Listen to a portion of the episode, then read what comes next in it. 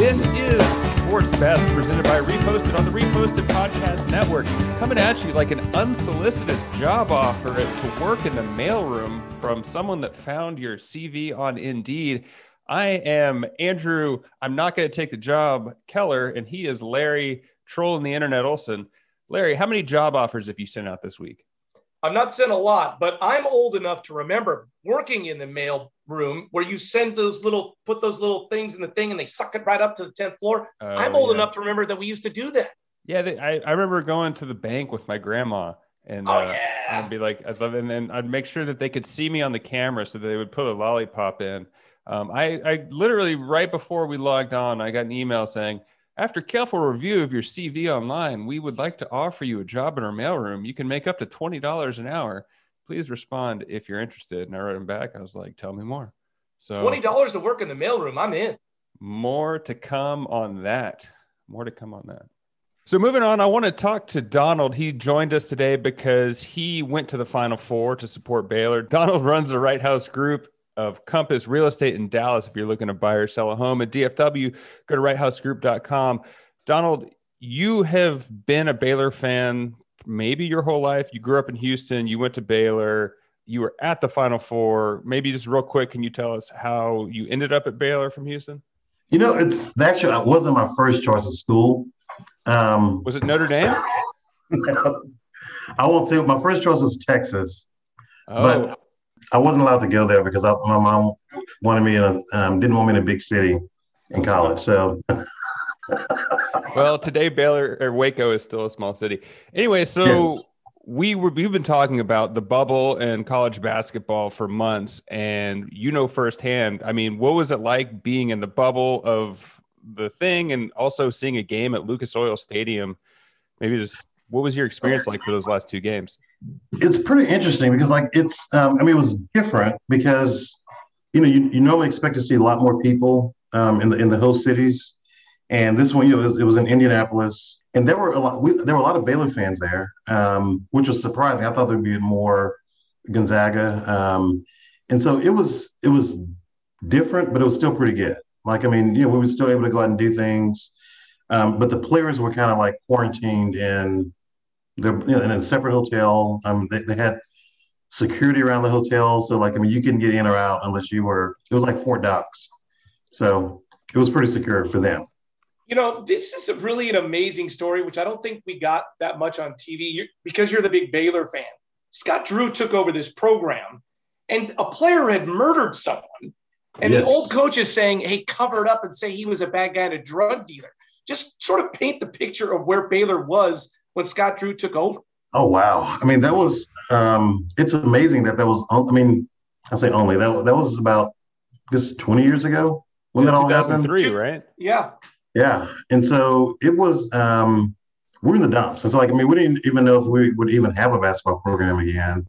And I remember when Scott was hired at Baylor, and he kept you know talking about how they were going to build a program and make it contend for the national title, and we were all just like, very funny. I remember I went I, I went to the first game.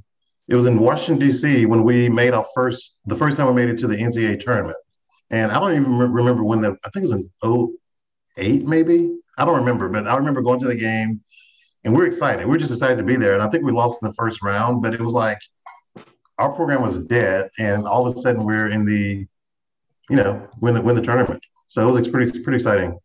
Yeah, I mean, they, during the game on TV, they they played a clip of his press conference. He's like, "I'm not here to win NCAA games. I'm here to win." The... I mean, I feel like every coach says that, and if your coach doesn't say that, maybe you shouldn't hire him. It, it looks great looking bag. But... yeah. So, did you have to sit next to cardboard cutouts, or I mean, you know, that's another thing that was different is that everything was sectioned off so that you you, you could have four seats, and then you have to have separation, four more seats um, it was every other aisle, and so it was. It, so we weren't all close together, which I prefer because, like, I mean, it just it just adds to the excitement, and it, it's louder when you're all together like that. And so it was it was still loud, but it was just. I wish that more people could have been there to see it. So. I love these teams in the NCAA tournament that make team runs. There's no McDonald's All American on Baylor's team. There's no top 50 recruits. Scott Drew's got this great pedigree as a coach. His dad was a coach. Just a, like a really great team run through the tournament. Yes, it was. And, and that's the, I think the coolest thing about our team is that we really don't have a star, so to speak. Um, we just have like just a bunch of players that they love each other, they work hard, and they play very, they, they play very well together. I mean, it's, it's a true team.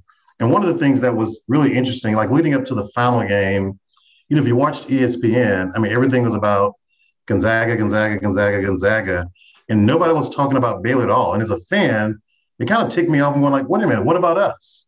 You know, we've been saying, you know, us, us play all year. And I mean, obviously, like, you know, Gonzaga were undefeated. And, you know, I mean, of course I'm biased, but I went to that game thinking that we were going to win the game.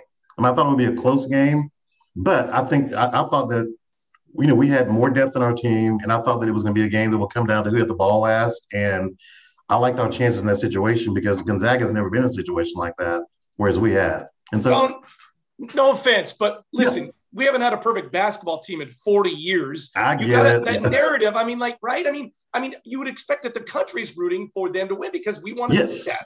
Yes, I get it, and and so and and that part I, I can appreciate.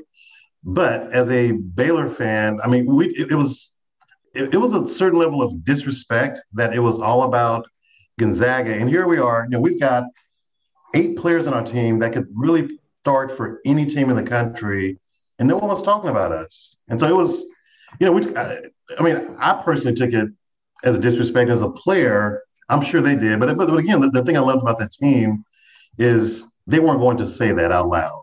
But you know, they, they all thought it, thought it, but they weren't going to say that.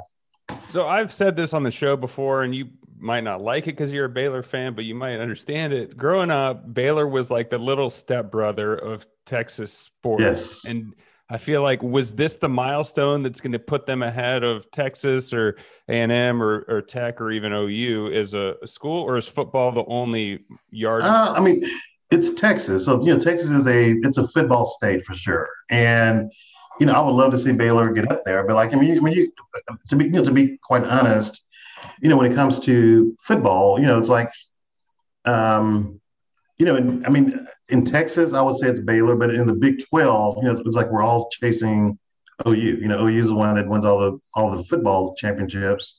And so, but we look at like just overall sports programs. I didn't realize this until Scott Drew said it the other day, but like 14 of our 17 programs are ranked in the top 25. Wow. And that's pretty fascinating when you think about just a small private school in, in Waco, Texas, that is able to do that. So it's it's it's awesome. Hey, Donald, not to be the party pooper here. You yeah. just mentioned small private school in Texas. Scott Drew has this great pedigree. He takes Baylor to the national championship. Now, if Kansas comes calling or UNC, like you tell me, Scott, you guys are going to be able to keep Scott Drew, this amazing coach. I hope we can keep him. Um, I mean, I, I mean, you know, I mean, I said that about Matt Rhule too. I, I thought we would keep him forever. Um, and he even said he was going to be here for the long haul.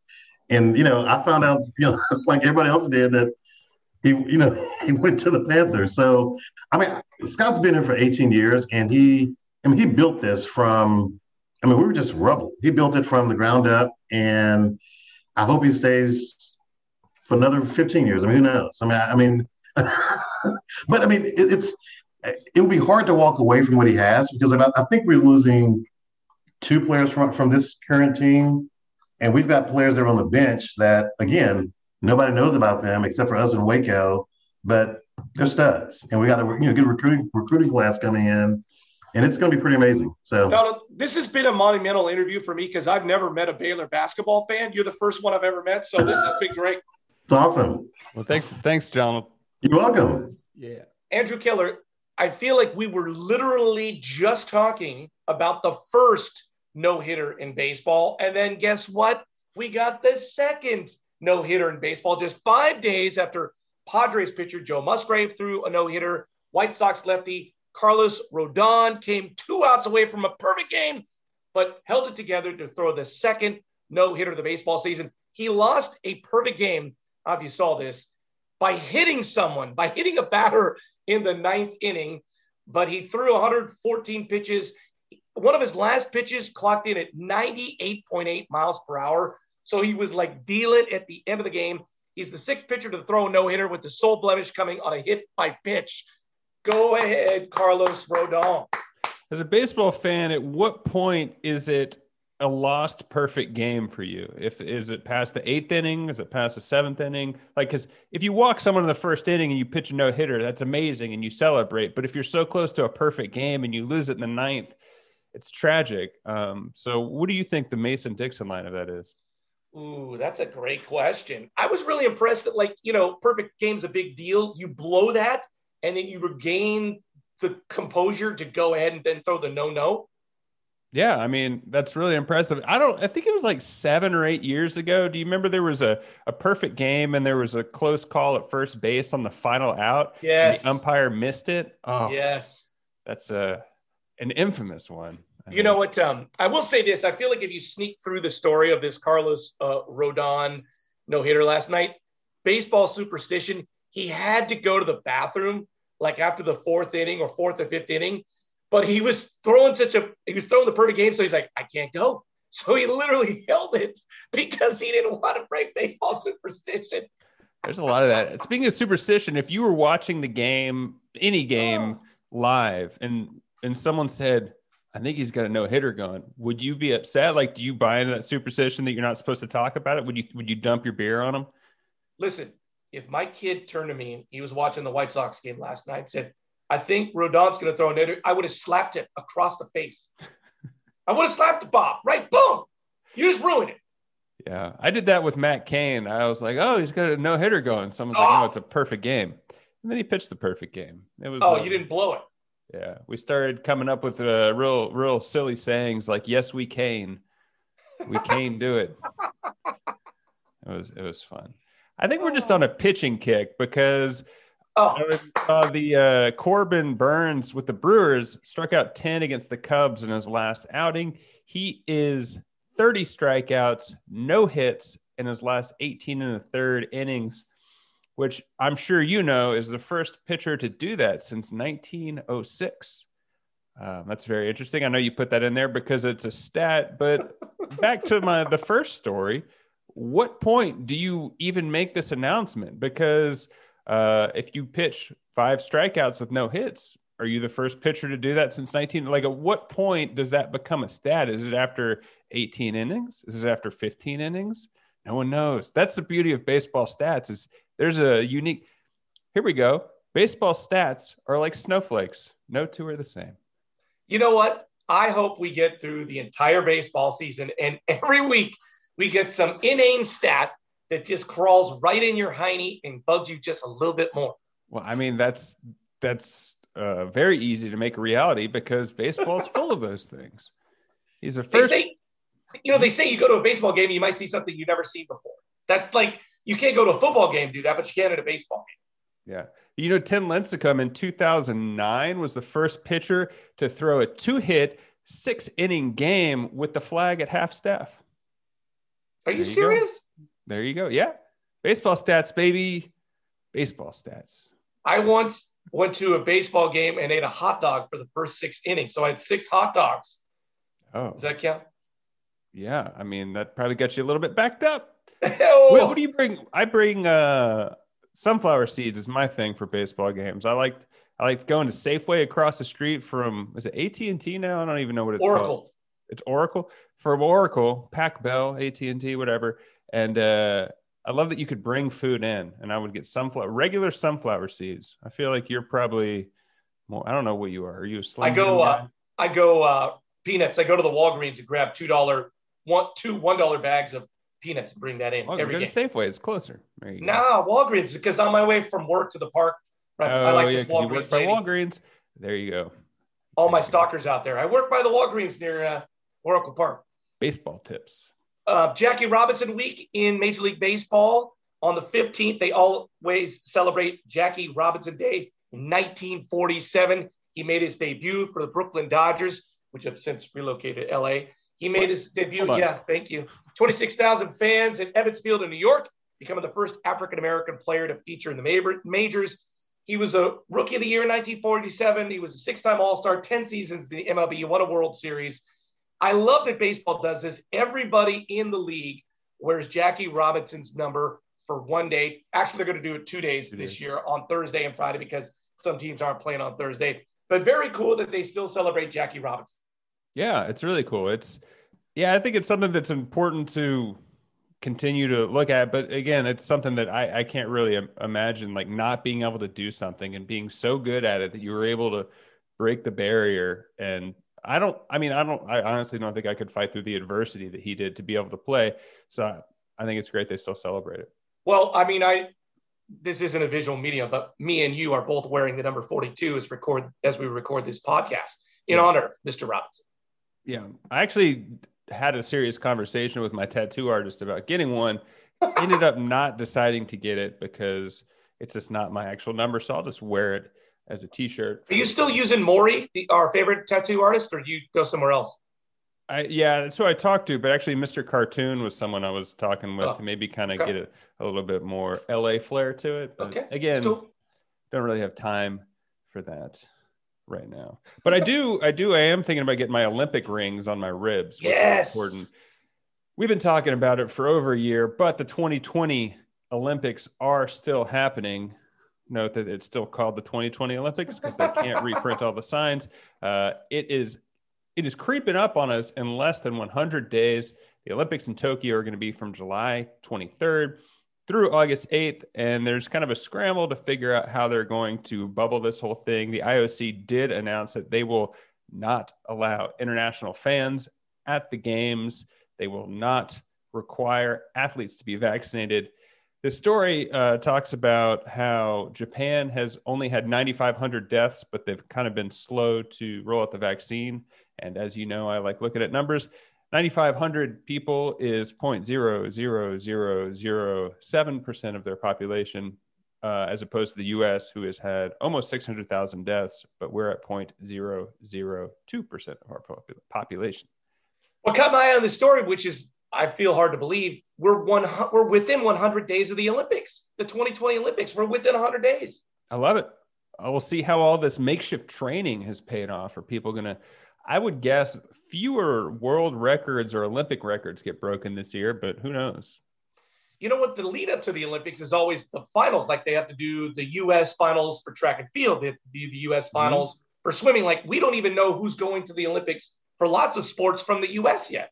Yeah, you do the trials and yeah, we'll see. I think the Olympics are interesting because I always watch the first like week and then it kind of trails off. I'm like, are the Olympics still on? I don't know if that's how you feel, but uh, it's kind of always like, oh. Okay. I just think it's interesting that, like, you know, this has been going on for so long, right? Or did they do the trials and they know who's going to the Olympics? I don't even know if I'm saying that.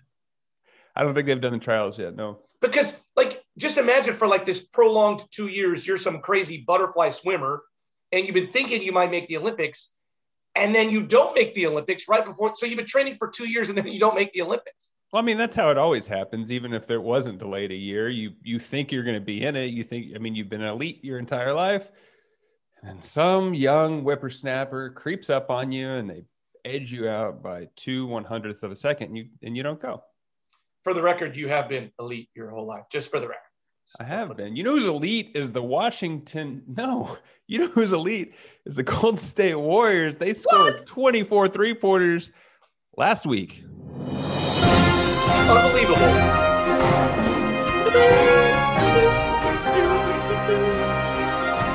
Against Oklahoma City last week, as a team, Golden State recorded 24 threes in one game. And there's a look back at that one game has more three pointers than some Hall of Famers had in their entire career, which is a very skewed stat. Yao Ming has two, Shaquille O'Neal and Kareem Abdul Jabbar each have one career. And I feel like those three pointers are a symbolic, like they were symbolically letting Shaq take threes. Um, but it is a sign that the game is going a different direction. Would you, if you were Shaq or Kareem Abdul Jabbar and you had one three pointer, would you have preferred that you just didn't have any at all? Or would you be like, oh, I had one career? I think you would want to have the one Uh, I was, I mean, I've been a big man kind of my whole basketball career, which was short lived, but uh, I would, I would try to make one three pointer every season and I would do it. Why not? But Kareem played for 19 seasons and he had one for the whole year, for the whole career. Right, because he sh- he needs to be underneath the basket, getting the offensive rebounds. I mean, you just play to you play to win. You don't play to get three pointers. Uh, but now I think you have to play to get three pointers because that's the way the game is being played. Can I just say my favorite part of this show is that you put you yourself and Kareem Abdul-Jabbar in the same big man category. I really appreciate that. No, it was me and Shaquille O'Neal in the same category. Kareem is a he's a distant second to me and Shaq. We're both uh, magnanimous people. We're both big. We have a lot to say. So there you go. All right. Well, this is it. This is Sports Best. We did a show. Thanks for tuning in. We'll see you next week. I'm Andrew Larry.